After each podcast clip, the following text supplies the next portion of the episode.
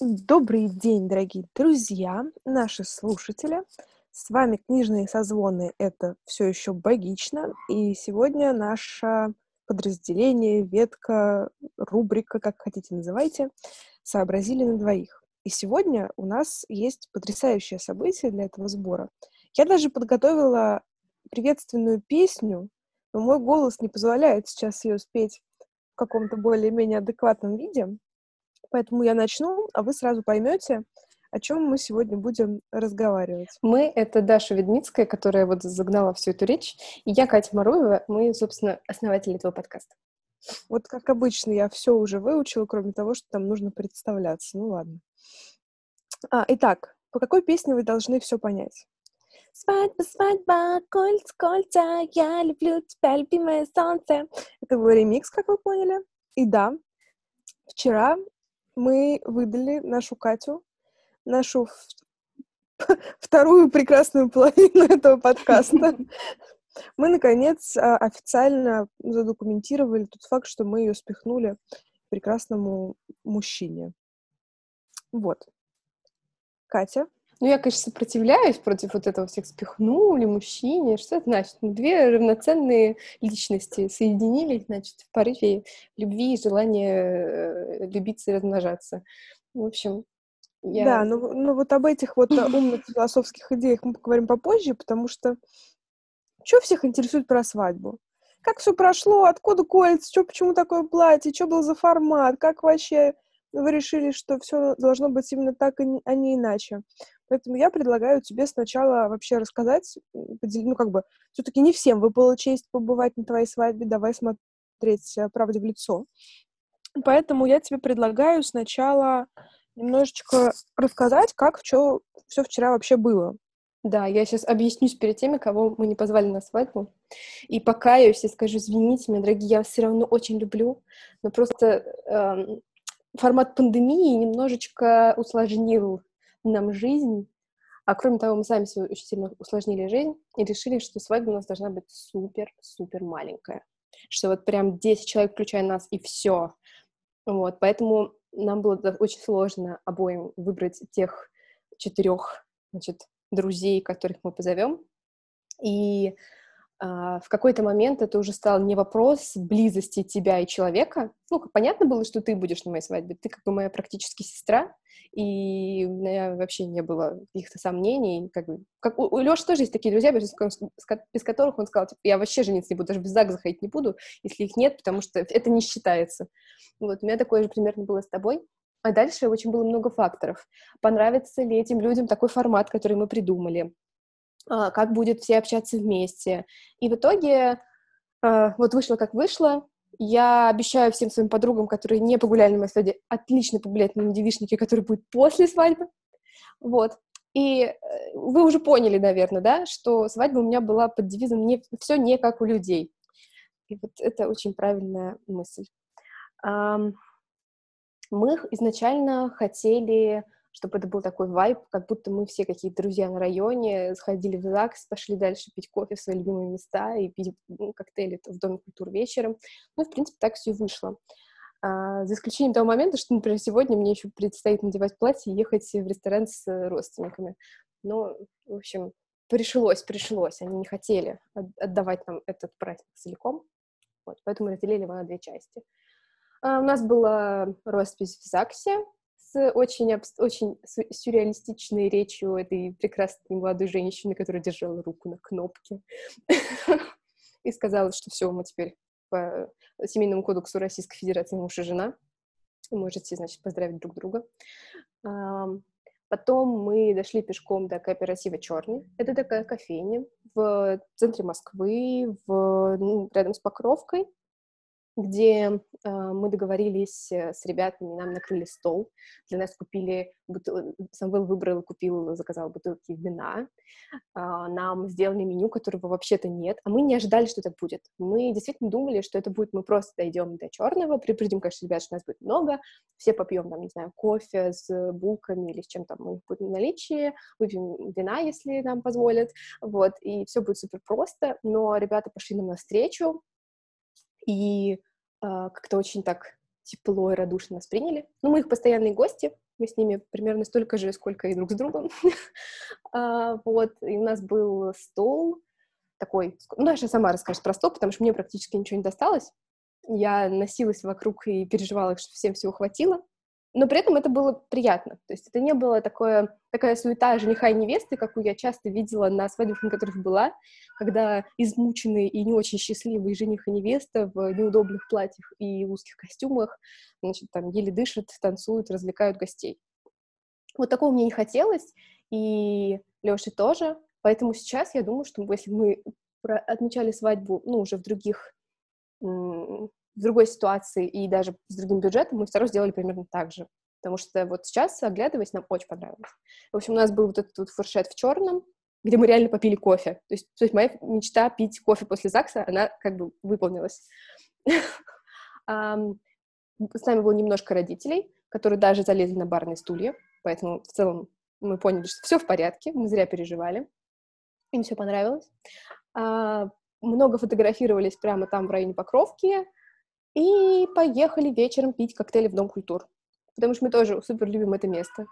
И вот это был мой какой-то такой загонный вайб, чтобы все, что...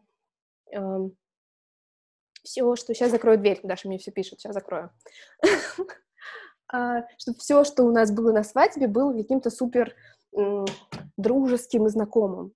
То есть я делала укладку у прихмахера, который стрижет и красит меня последние два года. Он ради меня переносил запись там в другой, ну, чтобы мне было удобно, а, из другого салона. А, у нас была девочка-визажист, которая тоже, ну, как бы была практически нашей знакомой. У, на, у меня был букет из эклерный клер, который я просто накануне пришла и сказала, вот этот. А, у нас, э, ну, вот все было в каких-то местах, которые мы и так любим.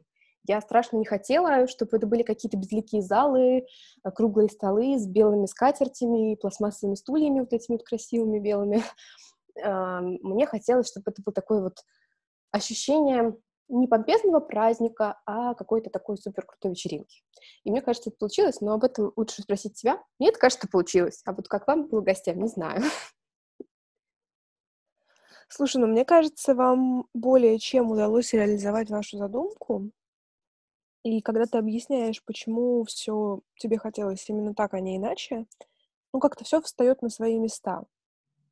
Потому что, честно скажу, я, я не то чтобы из тех староверов, которым надо рисом закидывать жениха и невесту после ЗАГСа, или там, не знаю, запихивать им в рот каравай, а, но я люблю какие-то такие большие праздники, которые как-то ну, не знаю, после которых ты лежишь и умираешь двое суток, вот, вот из этой серии. Хотя сама я такие никогда не устраиваю, что как вообще не странно. Я как раз тоже большой любитель более таких камерных мероприятий, если я их устраиваю. Uh, и это была такая моя первая микро-свадьба, но она от этого не была какой-то плохой, неправильной э, или еще какой-то. Нет, наоборот, это была, наверное, первая свадьба в моей жизни, а я была не на одной, я это подчеркну, когда жених с невестой смогли пообщаться со всеми. И вот это, наверное, это лучшее и правильное в этом смысле решение, э, такой формат, именно для атмосферы того, что вот они ребята, которых ты любишь, и вот они все вот это вот семья, и ты можешь уже пообщаться не с Лешей и Катей, а ты можешь пообщаться вот с этой семьей, они уже семья, и, и вы все круто общаетесь, болтаете, отмечаете а не просто разрозненные столы, где у каждого своя какая-то тусовка. Понятное дело, что все равно все там делятся в кружки по интересам, но тем не менее вот этот небольшой формат, он как раз помогает создать такую общность, единение, а, и мне кажется, вот это вот самое ценное, что дарит ограниченное количество гостей. Ну да, да, и мы так хотели. Меня всегда, э, я же тоже была на каких-то свадьбах за свою короткую жизнь, и всегда я видела вот отдельный стол перед всеми, где сидят жених и невеста, и у них нет времени даже поесть, э, за разными столами, часто круглыми, если вдруг кто-то не пришел, то кто-то сидит один, ну, как бы практически один, потому что вот... Ну, в общем, мне всегда это очень пугало и отвращало. Я не хотела так. Я всегда хотела, чтобы это был один стол, если, чтобы это был один стол, нужно, чтобы было мало людей, потому что иначе, ну, невозможно общаться всем вот этим вот огромным столом. Мне хотелось, чтобы это была атмосфера супер дружеская, и мне очень приятно, и мне понравилось, как, например, мои родители вписались в эту мою дружескую тусовку, потому что я опасалась, что родители сядут в уголок и будут косо нас смотреть. А, по крайней мере, ну, я больше смотрела на своих родителей, поэтому я могу как-то сказать, что моим родителям было комфортно. Мой папа, в принципе, привык работать с молодежью, со студентами, и там была куча его студентов, потому что мы все учились вместе какое-то время своей жизни. А, он со всеми общался, он прям как-то даже помолодел и залез на барный стул, я говорю. Это как бы для папы ну, не свойственно, он такое вот не любит. А, моя мама, хотя и хотела там говорить тосты и кричать горько, в принципе, тоже сказала, ой, это такой хороший мальчик, не про Лешу, про других. Леша это понятно, что хороший. Леша это муж. вот. Не знаю, у меня было ощущение, что мы реально все семья, при том, что не все родственники, но это было классно. И я надеюсь, что э, не обязательно этой микротусовкой. У нас есть еще куча друзей, которые не смогли прийти, хотя мы их тоже звали, э, или тех, кого мы не смогли позвать, но тоже очень любим. Что мы все какой-то вот таким своим микрокомьюнити сможем двигаться дальше, любить друг друга, ходить друг другу в гости, и вообще, чтобы все было супер классно. Вот. А теперь, наверное, про платье. Это же самое важное. Вы сейчас послушайте про платье, скажете, ну все, подкаст можно выключать. Даже как да. платье. Да, у меня есть куча вопросов про платье, не моих, потому что я-то его видела, знала и так далее.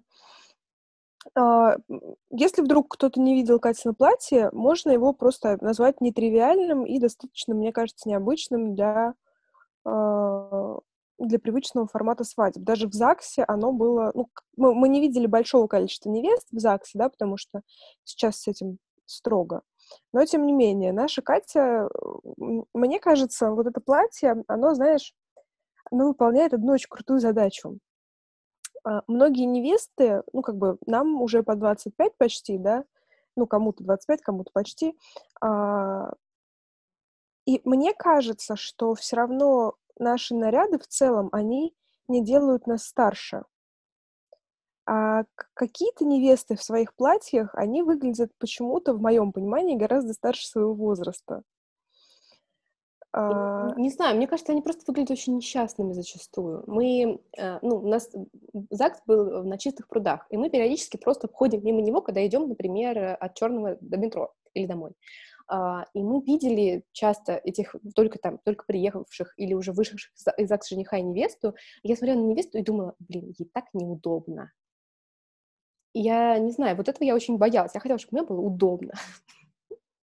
Ну да, и вот это платье, оно действительно было и удобным, и каким-то, а, ну это, наверное, дурацкое слово молодящим, но я не знаю, как, каким его правильно описать, потому что... Я, вы, я выглядела девочкой на выпускном.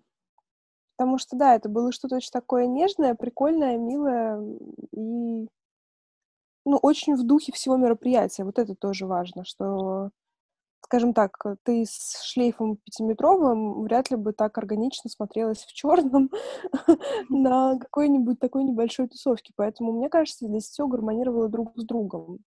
Ну, естественно, мне в директ задали миллиард вопросов, что это за платье, невеста очень красивая, естественно, бла-бла-бла. А, и почему выбор пал именно на такое платье? О, ну, о платье, конечно, есть вопросы. Потому что я никогда не мечтала о торжественной свадьбе, но я всегда хотела платье. Ну, как бы мы уже записывали подкаст про шмотки, и я модница. Вот ничего с этим не могу поделать, особенно последний год я модница. Но даже когда я еще не была модницей, я была, там, условно, 15-летней девочкой, я страшно мечтала о том, что у меня будет платье из классической коллекции Веры Ванг. Это, Прости, значит, это ужасное слово. Бантом, и с черными, значит, перчатками, вот это вот красивое накринолиненное платье, и я буду такая худая модель. Вот я так мечтала, когда я была, ну, гораздо младше. А когда я сейчас, перед тем, как, ну, то есть мы уже подали заявление в ЗАГС и уже поняли, что все по-настоящему, до этого у нас было три года просто помолвки, и даже мы не ходили близко к ЗАГСу, Um, я посмотрела на эти платья, они все еще в продаже, они как бы считаются классической коллекцией, и подумала, это так несовременно. А я же человек, кто современным искусством. Вот если бы мое платье было расписано какими-нибудь трешовыми художниками, я бы тоже не удивилась. Это тоже, я бы чувствовала себя абсолютно органично. Или если бы это было платье с какими-нибудь монстрами, тоже было бы все нормально. Um, а тут я поняла, что что-то это вообще не то. И uh, у нас еще не было решено, какой будет формат свадьбы. То есть это все еще мог быть э, застолье в особняке Роден э, с одним большим столом, куча там красивых цветов и композиций. Э, у нас еще ничего не было решено. И поэтому платьем я могла выбирать любое, но я посмотрела на эти платья и поняла, что что-то это не про сейчас, не про сегодня. Это про 10 лет назад но никак не сейчас. И я посмотрела новую коллекцию Веры Вон, которая офигенная, крутая, она такая супер панк вообще, но там нужно быть очень худой. Я, конечно, красивая, я стройная, я себе очень нравлюсь, но я не очень худая. Ну, как бы, нет. И ну, и плюс я не вижу себя в таком платье, просто элементарно. А вы посмотрите, в принципе, погуглите картинки, там классные платья, но а, там еще моделью, кстати, в этой коллекции стала трансгендерная актриса, которая играла в «Эйфории». Вот, она, она такая очень худая, как худой мальчик, вот, и эти платья на ней сидят супер классно, ну, если ты худой, но я не такая. И это как бы высокая мода, и непонятно тоже, как э, я буду смотреться в этом рядом с классическим женихом и гостями, потому что, как правило, э, всякие рекламные снимки со свадебными платьями снимают с невестами. То есть там э, либо девушка одна, либо девушек несколько как туда подсоединить мужчину, не очень понятно, потому что мужчина там не очень нужен. И в какой-то момент я осознала, что я хочу вот это вот роскошное платье ради того, чтобы у меня были фотографии, как я бегу, значит, на каблуках с, с локонами и по особняку. Это рекламные фотографии, это не относится к празднику, это не относится к жениху, к свадьбе, к какому-то вот такому вот событию. Это просто картинки. Да, я люблю картинки, я люблю, чтобы у меня были кар- красивые картинки, но на кой черт мне вообще тогда жених и свадьба? Я вообще могу себе эти фотографии просто в арендованном платье сделать при большой необходимости. Это не про события. И поэтому э, довольно быстро в моих глазах все вот эти вот пышные, помпезные классические платья принцесс, они отмелись сами собой. Я начала смотреть неформальные какие-то платья, неформальные варианты, что-то более лаконичное, такое вот в стиле очень скромном, таком модест. И я нашла, ну как, вот мне нужно было вот эта вот тонкая грань, чтобы это было безумно, но при этом лаконично. И я как-то вот меня штормила из стороны, стороны в сторону. Оказалось, э, что в России, может быть, я ошибаюсь, но вот по моим последним э, наблюдениям, как будто бы это так что в России есть только одна э, марка, один бренд, который занимается свадебными платьями, ну, как бы как кутюрными, как вот высокая мода. И он российский, это Эдем. И у них очень красивая коллекция «Ренессанс». Она вот как раз в моем стиле, она отражает вот эту вот легкую безумность, и при этом супер какие-то классические такие вот силуэты нимф. А, платье, которое мне очень понравилось, напоминало мне, ну, опять же, это не, это не прямая какая-то аналогия, это скорее такая вот э, метафора навеянная а, средневековыми платьями, где были рукава, довольно прямой силуэт, э, с таким легким ну, как корсетом, закрытой грудью. В общем, это все было довольно красиво, а, я начала писать в бренд. Причем ты не можешь на сайте просто посмотреть, сколько это стоит, потому что вот у нас так заведено. У нас э, дорогие бренды на русских сайтах никогда не пишут, сколько это стоит. Хотя, например, на европейских сайтах это все указано запросто. А, я начала им писать, что вот меня интересуют такие-такие платья, прям со ссылками. Сколько стоит, можно ли прийти посмотреть вживую. А, это был февраль месяц, то есть прямо только мы подали заявление в ЗАГС. И мне начали какими-то, значит, там а, обходными путями со мной общаться. Ну, в смысле, как-то не говорить напрямую. Говорит, наши, в нашей коллекции платья стоят там, сейчас э, я могу соврать, я примерно помню, типа от 400 до там 800 тысяч рублей. А, ну, то есть скажите мне, сколько вот эти стоят, зачем мне знать общую информацию? А, какие-то платья уже есть в наличии в бутике, какие-то будут позже. Ну, как бы вот про эти мне объясните. И, в общем, приезжайте к нам, например, когда вас записать, когда вас записать я не хочу записываться, вы мне не даете всю информацию. В общем, меня это как-то... И вот этот сервис меня отвратил. И э, плюс я все-таки начала думать о том, что вот эта свадьба будет уже в таком формате неформальном, и я себя буду чувствовать очень некомфортно в таком дорогом платье. Э, потому что в моем представлении оказалось, что платью за условные полмиллиона рублей нужна, нужна свадьба за полмиллиона рублей. Ну или за миллион рублей, соответственно в зависимости от платья, что ты не можешь прийти в очень дорогом платье на очень простую свадьбу. Ты просто будешь себя чувствовать не, не так. Это, это, это не подходит. И поэтому я отказалась от этой идеи и даже э, всерьез думала просто купить себе белую комбинацию от Ушатавы и пойти в ней. То есть я в какой-то момент решила, что у меня будет вообще супер простая свадьба, супер простое платье, это будет какой-нибудь, ну, не масс-маркет, но что какой-нибудь российский бренд, и заморачиваться я не буду. И у меня есть старшая подруга, а, которая уже давно замужем, я не знаю, сколько ей точно лет, но она меня старше. И я ей как-то рассказывала про вот эти вот мои метания с платьем, а, и сказала, что а вот я бы хотела, чтобы мое платье было от Сесиль Бансон. Это такой датский бренд с, этими, с очень странными платьями. И она сказала, Кать, у тебя свадьба будет, ну, как бы, скорее всего, и ты надеешься, что он будет один раз в жизни. У тебя должно быть такое платье, какое ты хочешь. Если ты хочешь платье от Сесиль Бансон, у тебя должно быть платье от Сесиль Бансон, потому что ты потом это не переиграешь. Ты в своей голове потом будешь думать, что вот у меня должно было быть такое платье, но вот, а я взяла комбинацию за 5000 рублей от Ушатавы. И она говорит, тем более сейчас на Farfetch есть скидки, на Сесиль Бансен тоже. Ты найдешь себе платье или, ну, там, в каком случае закажешь. И я такая, блин, а что это я правда? Чего я прибедняюсь? Почему у меня не может быть платье от Сесиль Бансен? Да, это не дешевое платье, но меня свадьба, по идее, один раз в жизни. Вот, и поэтому я начала смотреть, я начала смотреть по Farfetch, я начала смотреть, какие есть уже в России, чтобы не платить э, там, вот эту вот пошлину в 30 там, процентов от суммы, превышающей 200 евро. А мой платье сильно превышал 200 евро. Но ничего не было в моем размере, потому что только 40-42 привозят в Россию. Ну или 44, может быть, уже разобрали, не знаю. А, я нашла в России только сандали у меня же были волшебные совершенно сандалии от Сесилипанс, белые и с такими вот бисерными цветочками. И я знала, что по-любому у меня должны быть, даже если у меня будет другой платье, у меня должны быть на свадьбу эти сандали. Я не знала тогда, черные они будут у меня с желтыми цветочками или белые с белым. А, мы пришли в Айзель, я померила и решила, что белые — это супер нарядно, это супер кайф, я хочу их.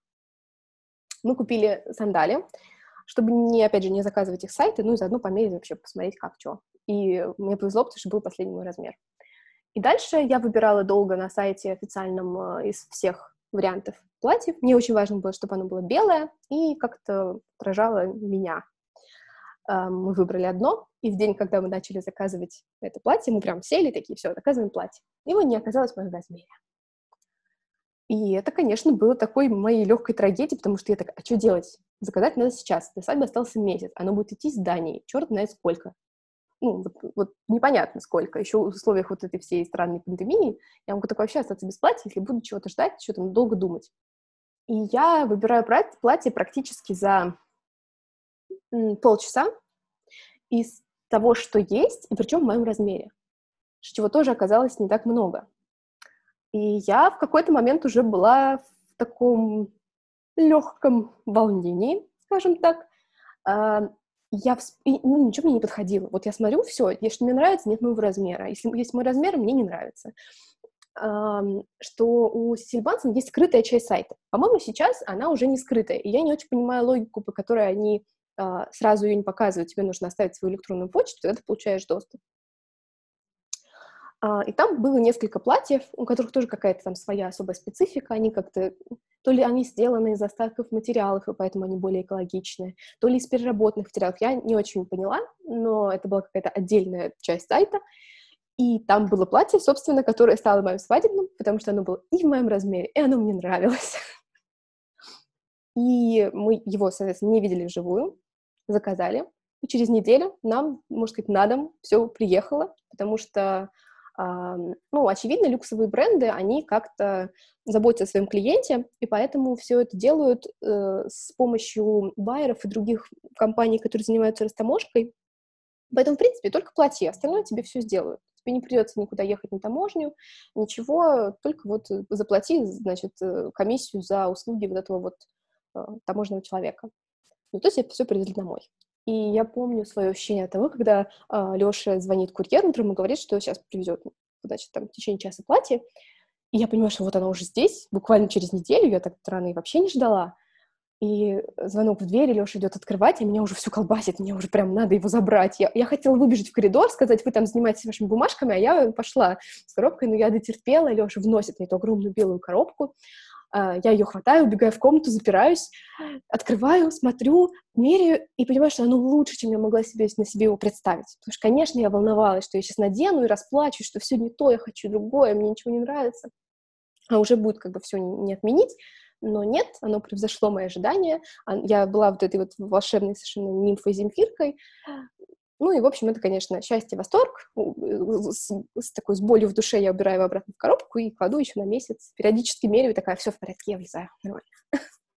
Вот. Я не худела перед свадьбой. Э, я вообще как бы ела мороженое прямо накануне и не испытывала по этому поводу почти никаких угрызений совести. Единственное, я просто как безумная мазала себя маслом каждый вечер с дренажным эффектом. Не знаю зачем. Мне кажется, просто какое-то было успокоение. Э, возможно, я действительно стала чуть лучше выглядеть, может быть и нет, но от запаха этого масла меня уже тошнит. То есть как-то я перестала это делать, потому что я уже просто больше не могла. Вот, собственно, и все мои какие-то такие подготовки к свадьбе. Ну, платье — это, конечно, супер важно. Это Сисиль Бансон, мой, наверное, теперь один из самых любимых брендов. Это очень красиво. Я всем советую посмотреть их э, профиль в Инстаграме. Я отметила его на своем платье, потому что, ну, я не знаю, это как-то очень эстетично все. Даже просто профиль в Инстаграме. Мне очень понравилось про то, что ты нимфа Земфирка. Зефирка. Земфирка отдельный, отдельный статус для тебя вчерашний. Слушай, еще был такой, мне кажется, не знаю, странноватый, на мой взгляд, вопрос. Почему именно этот ЗАГС? Как вы выбирали ЗАГС? Вообще просто. Во-первых, мы знали, что он там есть, потому что мы проходили мимо него. Вот где другие ЗАГСы находятся в Москве, я не знаю, где этот знаю.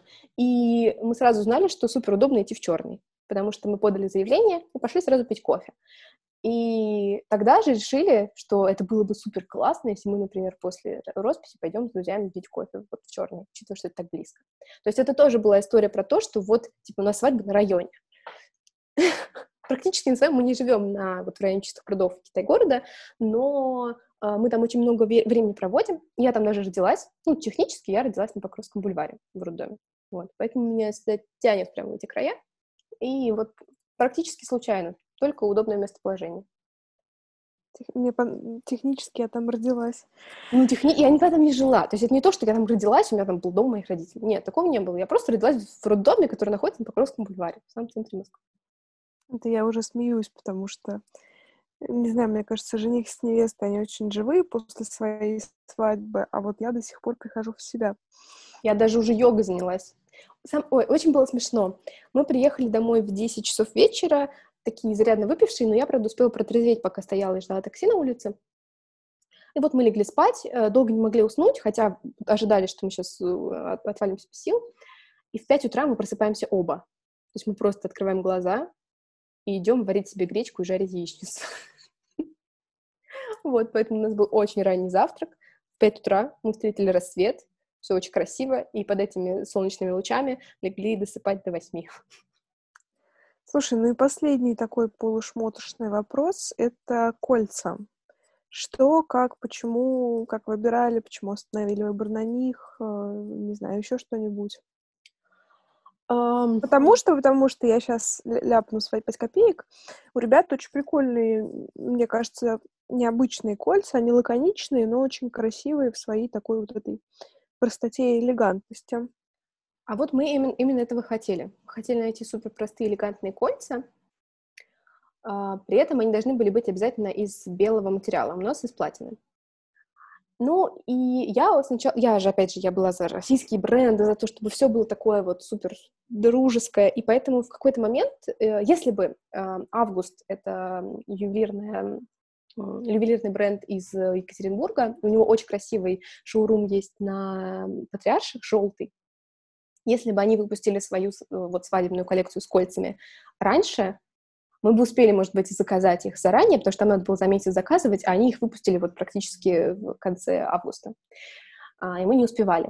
А так я не знала ни одного классного ювелирного бренда, который бы делал такие кольца, как нам, ну, как у нас примерное было представление. Нам очень было важно, чтобы это было супер просто и супер э, элегантно, ну, и из-за того, что мы мало знаем вот таких вот брендов, а то, что вот обычные вот эти вот ну, масс-маркетовые кольца, ну, вот эти обычные кольца в любом там магазине, нас как-то вот они не привлекали. И, ну, опять же, мы такие, мы же один раз женимся, мы же как бы, даже если мы будем каждые там пять лет обновлять свою свадьбу, то кольца у нас будут одни и те же, поэтому мы можем вложиться в кольца, чтобы это были классные, дорогие кольца. А, а кто ну, хотя не знаю, кто там видел мое помолочное кольцо, но у меня кольцо Тиффани, которое мы выбирали вместе. И поэтому вполне логичным шагом было для нас смотреть кольца Тиффани, чтобы они как минимум подходили к моему кольцу помолочному. Хотя сейчас я не хочу носить их на одной руке. И поэтому мы пошли в, в Буме, в бутик Тиффани и сказали, давайте мерить. И мы долго мерили, смотрели, что кому как подходит, нравится. И в итоге там нашлись еще... Мы еще думали, что, возможно, как помолочные кольца, они идут в одном размере. Их потом подгоняют под тебя. Мы опасались, что такое тоже может быть, поэтому не нужно затягивать, чтобы все успели а, под наши размеры подогнать. Но в итоге оказалось, что нет, у них система совсем другая, у них есть все размеры, ну, они могут быть не в наличии, но в целом они делают кольца под размер обручальные. Вот. И поэтому мы выбирали из того, что есть в наличии в нашем размере, в, ну, вообще в Москве, в одном и другом бутике, и из того, что нам нравится. И так вышло, что тоже в целом мы нашли идеальные кольца, которые нам идеально нравились, и они были в наших размерах. Вот. У Лёши, по-моему, классическое кольцо 3 миллиметра, платина, а у меня 2 миллиметра, не классическое, потому что такими вот, ну, как сказать, зарубочками. вот. Э, эм, размер я свой уже не помню. Вот. Так что да, у нас Тиффани супер дорогие кольца, мы вот такие fancy мажоры. Но Лёш на них сам заработал. Вот. Ну, мне кажется, это то, что действительно достойно вложения. Меня же слышно, да? Да-да. Так, слушай, ну мне кажется, мы закрыли все вопросы из серии «Почему вот так, вот это и вот так далее». Одна моя подруга спрашивает, какие были трудности во время подготовки ко всему этому делу? Трудности? Ну, наверное, такой первой трудностью было убедить всех наших э, родителей, в первую очередь, что мы хотим именно такую свадьбу, а не другую и что свадьба — это наш праздник, а не праздник родственников. Потому что что у меня, что у Лёши, э, мамы, они такие семейные, то есть им хочется, чтобы это было огромное собрание семьи, чтобы, значит, огромные столы ломились, и все родственники, и вот это вот чувство единения, а нам такого не хотелось. То есть это прям вот прямо против того, чего мы хотели. Потому что я не могу себе представить, чтобы на моей свадьбе, которая была бы вот так, как я задумала, сидели мои, там, не знаю, двоюродные бра- братья и сестры, которых я вижу, дай бог, раз в год, а, скорее всего, раз в несколько лет. Это не то ощущение вот этого вот дружеского единения. Поэтому, и ну и плюс это сильно мы разрастаемся в количестве гостей и тут, значит, только глазом я успела моргнуть, а нас уже стало гораздо больше. Вот, поэтому это было такое сложное, сложные разговоры, но мои родители довольно как сказать, с пониманием отнеслись, когда все начало уже идти к реальной подготовке. То есть пока это были просто разговоры на уровне теории, еще без, там, без заявления о том вообще, какая должна быть свадьба. Моя мама говорила вплоть до того, что я вообще не пойду на вашу свадьбу, если там ты не позовешь моих сестер-братьев. А, ну, когда все случилось по факту, она такая, да, в общем, нормально. Я согласна, так, так классно, так будет хорошо. Ну, потому что я объяснила, что невозможно позвать там одного, не позвать другого, а где один там уже 10, а это совершенно не то, и вообще у нас пандемия, нас там больше 20 человек в ЗАГС не пустят. Вот, поэтому за, зачем так усложнять? На самом деле я не представляю, чтобы, например, мы в Доме культур сидели с э, моими тетями, дядями, э, бабушками, дедушками, и ну, нам бы просто элементарно не хватило места, потому что, да, десятерых еще можно посадить за один стол, а там уже там человек сорок нет, ни при каком раскладе нет, вот. И поэтому отбиться и убедить, что нет, это будет наш праздник, он будет таким, как мы хотим, поначалу было сложно, но в итоге все вошли как бы в наше положение, и в целом это не было суперконфликтной свадьбой. А дальше были просто куча переживаний, что что-то пойдет не так. И тут, наверное, всем, кто планирует вообще быть невестами, или там уже они есть и готовятся к свадьбе, вот я прям своим личным опытом поделюсь. В день свадьбы все будет идти не так, как хотелось грубо говоря, вы миллион раз репетировали укладку, тебе ее твой мастер делал, там, не знаю, каждую твою стрижку, и ты уже прекрасно знаешь, как ты должна выглядеть в ней, и он знает, как, как тебе нравится. Все, все будет, вот, все будет делать как... Но ты посмотришь стрижку и скажешь, нет, все не то. нет, бывало лучше, нет, нет, сегодня плохо. И ты такой, да-да, спасибо, я очень красивая, да-да, потому что ты как бы, у тебя нет уже времени что-то переделывать, при том, что, ну, правда, ну что, моя укладка отличалась от того, что у меня было в понедельник? Да нет, конечно, но я-то себя вижу, я такая, нет, все не так. И дальше тебя... А, я побоялась красить сама, потому что я решила, например, а ударит мне в голову стрелки нарисовать, а я не смогу с утра 11 нарисовать стрелки, и это же опять будет огромная, там, не знаю, истерика, стресс и вообще. Поэтому мы практически за пару недель нашли вот визажиста знакомого, и она, значит, нас накрасила. Но при этом, когда я посмотрела на себя в зеркало, что я сказала? Я почему-то слишком рыжая, я слишком загорелая. То есть опять что-то типа не так, что-то все не так. И вот любая мелочь, тебе кажется, что ну прям все, конец света, все идет, вот, все идет не так. И надо просто как-то как-то быть готовой к тому, что это не все идет не так, а просто ты слишком эмоционально на, даже не на взводе, а в каком-то таком эмоциональном возбуждении ты от этого дня ждешь больше, чем от каждого своего дня рождения, потому что в логике оно единственное. Это день рождения можно через год переиграть, и все будет тоже весело и классно. А свадьба хочется, чтобы это было что-то идеальное. А идеальное оно не будет, потому что ты слишком много от этого ждешь. И поэтому, с одной стороны, мы с Лешей договорились, что мы будем играть свадьбу каждые пять лет, чтобы каждые пять лет мы могли, значит, тренироваться и делать все лучше и лучше, чтобы эм, как-то отпустить от себя вот это вот ожидание, что сегодня все должно быть идеально. Ну и с другой стороны, тоже немножко подрасслабиться и сказать, что вообще это мой праздник, я сегодня должна танцевать, и не плевать, там, отвалится у меня накладные ресницы или нет, размажется ли у меня тональник или нет, и это вообще, как бы, это вообще не важно, потому что в итоге э, у меня с ресницей все было в порядке, но в какой-то момент меня перестало это волновать вообще.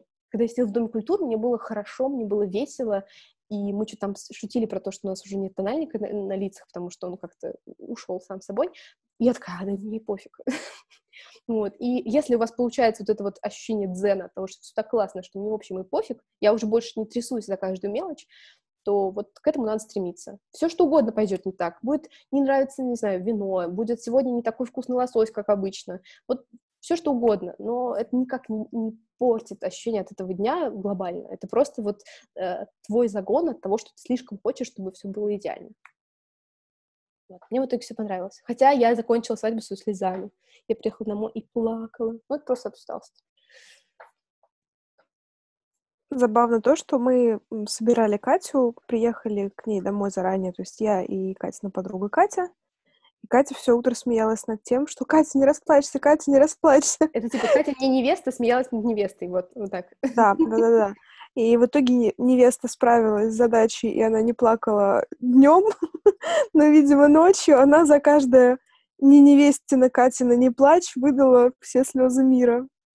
Не, я так чуть-чуть просто побуянила, и все. Да. Это у меня вспышками, я, я же человек такой, я вспыхнула и погасла. Все, уже как бы все, все, все, сразу отпустил. Ну, а что, вы планируете какое-то свадебное путешествие, отдых? А?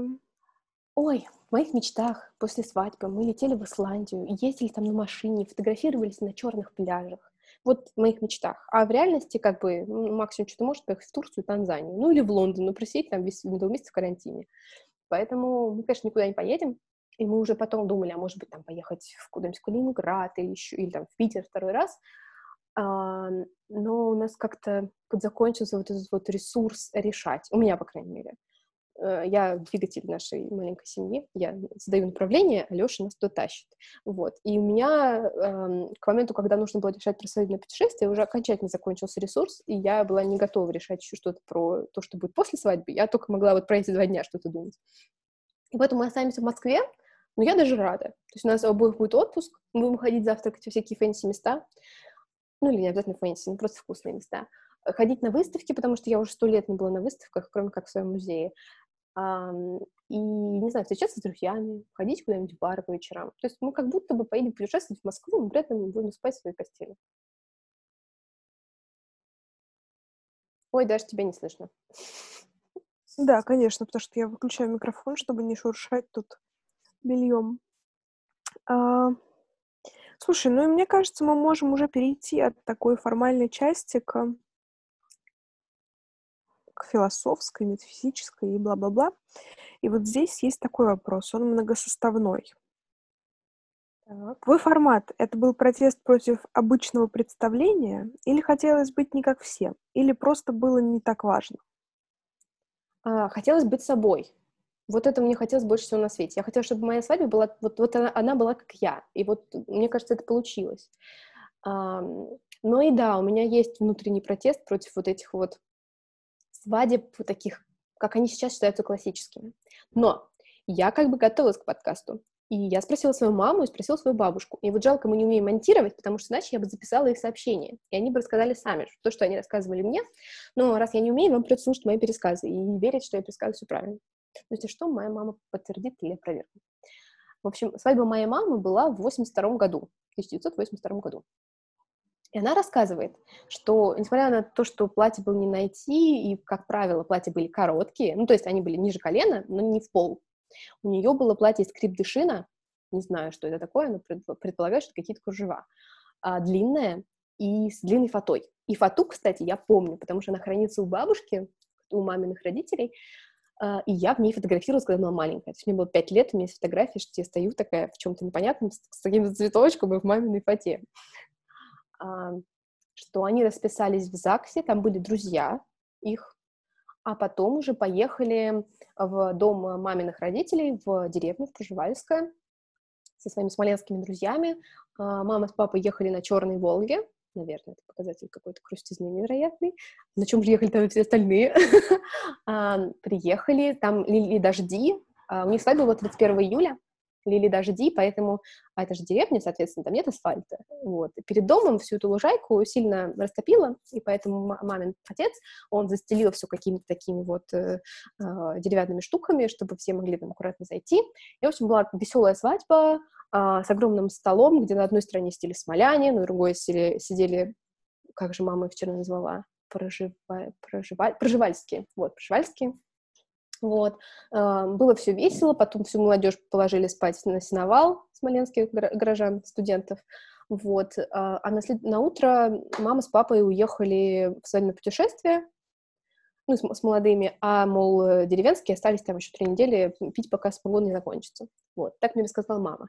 И потом сказала, блин, а нужен, нужно ли мне было вот это вот огромное застолье, вот эти вот э, люди не очень знакомые ради вот этого вот какого-то огромного стола и общего праздника? Она говорит, наверное, нет. И она тоже помнит какие-то моменты, когда папа ее обидел прямо на свадьбе.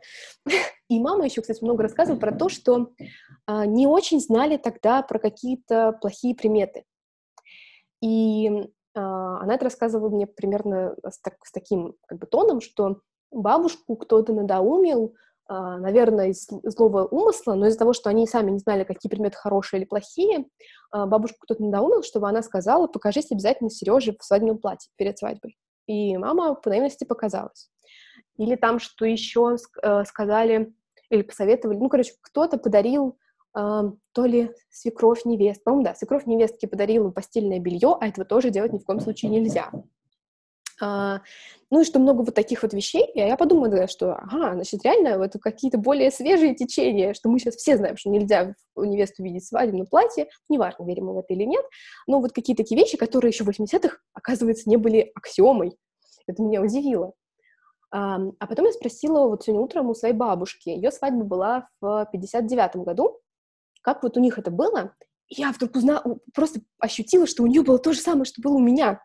Потому что э, в ЗАГ, там был маленький ЗАГС, практически комната, куда вот запускали на роспись, это была зима, бабушка с дедушкой и с своими друзьями пришли на роспись, расписались, там было все очень весело, они, по-моему, даже пили какой-то алкоголь на улице, потом пошли, и у них была студенческая свадьба, это когда все, там, жених, невеста, гости, все скидываются и на эти деньги играют свадьбу, потому что, как бы, а, не так много у всех денег. То есть они отмечали свадьбу тоже с друзьями, а на следующий день в доме маминых родителей было застолье для, там, для ближайших родственников и для ближайших друзей.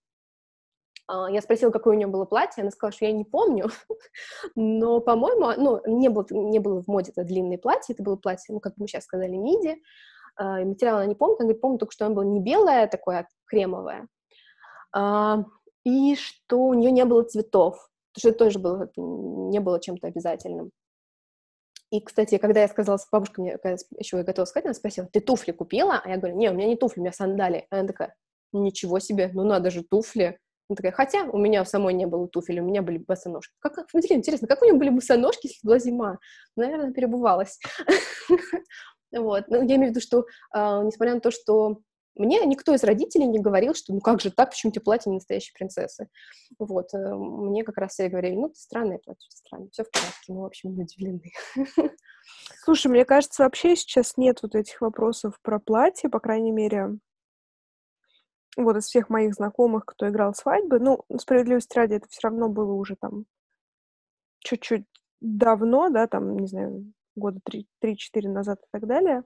Но мне кажется, уже никто не задает невестам вопрос относительно того, почему она выбрала именно такое платье, почему оно такое странное и чудное, почему оно не платье принцессы. Наоборот, уже на платье принцессы спрашивают, типа, зачем ты выбрала такое объемное, большое. Ну, наверное, я не знаю. Я считаю, что каждый делает так, как ему нравится. Вот если бы я всю жизнь мечтала о платье принцессы, ну, никто не имеет права отнять у меня платье принцессы. И если бы я о нем мечтала, я бы и в черном пошла в платье принцессы. В этом смысле именно меня бы никто косо не посмотрел. Это было бы как классные фотки из Макдональдса, жених и невеста. И все мы смеемся, что это прикольно. Никто не говорит, что это какая-то, я не знаю, э, чушь несусветная, и ты там неуместно. Да come on. Мы, этом... мы бы тебя впихнули, не волнуйся. В этом, вот, в этом смысле я как-то, ну, вообще бы об этом не переживала. Просто другое дело, что я не видела себя в нем. Ну и плюс я помню свадьбу своей старшей сестры. Мне было шесть, но это, соответственно, были двухтысячные. И у нее было платье по последней моде, и свадьба была по последней моде. Соответственно, это были кринолины, эти вот обручи, которые держат юбку, из которых ты можешь сидеть только на табуреточке весь, значит, вечер. Туфли, наверное, не очень удобные, не знаю. Корсет, э, фата обязательно, э, букет такой кругленький.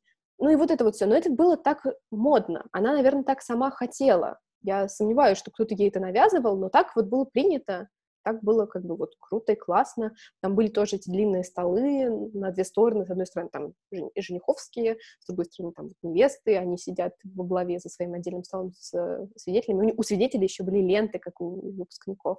Вот, я это помню, но я это помню нерадостно. То есть я как ребенок, ну, может быть, я настолько травмирована была этой свадьбы, что я такая, никогда в жизни вообще вот этого не хочу. вот, то есть я помню какие-то жуткие конкурсы. И вот я так точно не хотела. Я прям четко чувствовала, что я не хочу, чтобы какой-то чужой человек-аниматор заставлял моих друзей делать какие-то странные вещи, воображать, как там э, вот, э, э, подружки невесты, значит, выходят и такие, значит, вам надо у вас в конкурс, вы должны показать, как вы там что-то делаете для мужа. Кто-то готовит, кто-то гладит. Что за хрень? Блин, меня так это возмущает. И меня возмущает даже то, что я в силу своей юности, ну, типа, 18-19 лет, я не могла сказать, да пошли вы нахрен, я не буду это делать. Я не буду, я, я не хочу, не буду гладить, не хочу, не буду заготовить. В смысле? Мы как бы вместе. Я не обслуживающий персонал. И вот мне не нравится, что у вот этих вот традиционных свадеб с этими вот конкурсами есть очень много лишнего пошлого подтекста и вот этого вот, ну, сказать, домостройного, ну, типа, традиционного вот этого вот женские роли, мужские роли, женское счастье, значит, там, и счастье человека, вот это вот в штанах. Вот, вот это меня прямо жутко злит. Я не хочу, вот я против вот этого.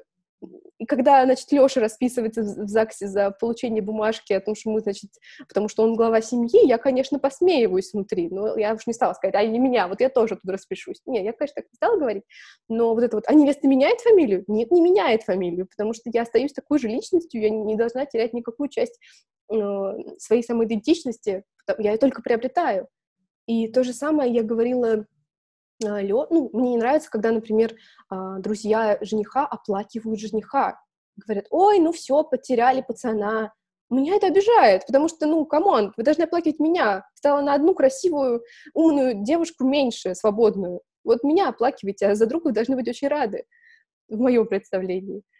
Я вот. сегодня утром посмеялась, когда Катин муж мне написал о том, что нам нужно чаще видеться, и я про себя такая говорю, ну, в смысле, я ему написала, я говорю, Лёша, что ты делаешь? Это неправильная фраза мужа. Обычно муж говорит, хватит, мы больше не будем с вами так часто встречаться, все. Нет, мы обсудили это еще до свадьбы, что в целом мы никаких свобод не теряем. Мы приобретаем друг друга в а, какой-то такой более важной, более надежной роли друг для друга но мы ничего не теряем. Мы поэтому и хотели, чтобы наши девишники и мальчишники были после свадьбы, чтобы у наших друзей не было вот этого вот, ай, все, оплакиваем тебя. мы никого не оплакиваем, все это остается, мы все равно будем тусить с подружками, устраивать девишники, Леша будет тусить, э, тусить с своими пацанами, и это нормально, мы, ну, как бы, мы не замыкаемся в своей вот этой вот ячейке. Более того, Леша переживал говорил, а мы сможем после свадьбы, типа, ездить по отдельности, например, куда-то путешествовать, ну, там, на выходные в Питер. Он говорит, потому что для меня важно иметь эту возможность. Значит, я буду ей пользоваться, но для меня важно иметь эту возможность. Я потом сказала, да почему нет? come on, если я захочу поехать одна в Питер, никакой муж не должен меня останавливать. Говорит, нет, ты же теперь жена, в смысле, дома сидеть со мной езди. И я не буду говорить ему такого. Если он захочет поехать вдруг в Лондон, да пожалуйста, только привези мне что-нибудь красивое. Вот. Не знаю, я как раз против вот этих вот оплакиваний. Не знаю, мы прекрасные и счастливые люди. И как правильно говорили наши друзья, когда нас поздравляли, что, мол, вы не образуете вместе 100%, вы образуете вместе 200%. И это какая-то более правильная, здоровая, наверное, ситуация. Тем, более, как бы я уже столько книжек прочитала про отношения, что в целом про семейные, как сохранить семейные отношения. Мне кажется, что я уже нормально подготовилась, в случае чего мы здесь сразу пойдем в терапию и будем жить долго и счастливо. Даша вставит мне палец вверх. Да, мне было лень озвучивать. Вот. Поэтому, не знаю, мне кажется, что уже довольно глупо сохранять и как-то бороться за вот эти вот э, традиционные роли. Чего мы от них приобретаем-то? Чего они нам дают такого, чего нам очень нужно и чего нам очень не хватает? Я не знаю. И поэтому, когда говорят, что вот люди там, э, как сказать, э, институт семьи рушится, и вот это вот все, я как раз этого не вижу. Мне кажется, что он оздоравливается. Потому что, ну, как бы исторический брак и вообще какая-то не очень счастливая история. И не про любовь, и не про жили долго и счастливо. Это часто очень такая расчетливая, прагматичная вещь. Моя бабушка, которая из э, деревни, которая родилась до войны, соответственно, я прям знаю эту историю, что она любила одного, мужчину, хотела выйти замуж за одного мужчину. Родители сказали, нет, ты выходишь за вот этого. Вот, вот с этим будет лучше. И она вышла, и она не была счастливой. И муж ее и мог и ударить, и пил очень сильно какого-то момента. А под конец жизни мужчина, которого она любила в юности, жил в доме напротив. И они, ну, как по-дружески уже общались и с ним, и с его женой, и у всех уже были взрослые дети. Но я подумала, ну как так? Ну вот, вот нам сейчас кажется это дикостью, что родители сказали, нет, этого не разрешаем, выходи за того. И обрекали тебя на какую-то другую жизнь. Причем они считали, что вот он работящий, тебе будет с ним лучше. Но как-то они не считали о том, что он, может быть, человек не очень добрый, или, не знаю, что у него семья как-то может хуже к ней относиться. Ну, то есть о каких-то таких вещах э, не очень думали. И мои родители уже выход... ну, как бы женились по любви, но тоже из какого-то ощущения, что это надо делать скорее, скорее, скорее, что это какая-то норма, что у тебя есть школа, институт, свадьба, конец института, дети, работа, вот все понятно. А, у, людей поколения наших родителей, если задаешь вопрос, а зачем у вас дети появились? Почему у вас дети появились сразу после свадьбы следующий год? Мы говорили, ну, типа, так нормально же, так же вот было. Ну, типа, у нас не было вопроса, почему должно быть так, а не может быть иначе. Иначе было странно, иначе было непонятно. И не то, что это плохо, это просто так было. Но сейчас многие люди живут по какому-то другому сценарию. И я надеюсь, что они счастливее. Ну, по крайней мере, что они счастливы. Если другие счастливы, которые продолжают жить по вот понятному сценарию, я тоже рада. Просто что-то как-то я этого меньше вижу. Вот. Такая вот какая-то невеселая нота, но в целом я не знаю, я счастлива. Даже несмотря на то, что я вчера плакала и ругалась в какой-то момент, ну, я все равно счастлива. Я я уже пять лет знаю этого человека, и за эти пять лет мы очень сильно изменились сами по себе. И сейчас гораздо более лучшие люди и более осознанные, и а, мы лучше знаем себя и друг друга. Это мне казалось в какой-то момент, что мы типа опоздали, что уже жениться будет не нужно и неинтересно. И вплоть до того, что я в прошлом году думала, что если мы не поженимся этой осенью, то, наверное, все. Типа, это просто уже будет не нужно. Но, тем не менее, мы поженились. И, наверное, я зря так думала. Наверное, я была бы и тоже счастлива, если мы, не знаю, поженились следующим летом. Что вот это какой-то мои какие-то вот эти вот э, границы. Ну, не знаю, они, конечно, позволили нам дойти до цели, а не откладывать все бесконечно. Вот. Но это не связано с возрастом. Это не связано... Это связано, наверное, со страстью, потому что это классно, когда у вас вот есть вот это вот ощущение вот безумной влюбленности, когда вы идете в ЗАГС, но не факт, что вы не разведетесь потом через год. А у меня уже есть ощущение, что мы с Лешей через год точно не разведемся, и, возможно, вообще не разведемся, потому что мы уже слишком м- близки, как, не знаю, какие-то вот духовные единицы. То есть мы уже не то, что мы как-то зависим друг от друга эмоционально, но мы мы какая-то необходимая часть в жизни друг друга сейчас. Вот. Вот такие вот приятные слова. Муж будет слушать и радоваться, надеюсь. Да. Слушай, ну мне кажется, это такое логичное завершение этого нашего разговора.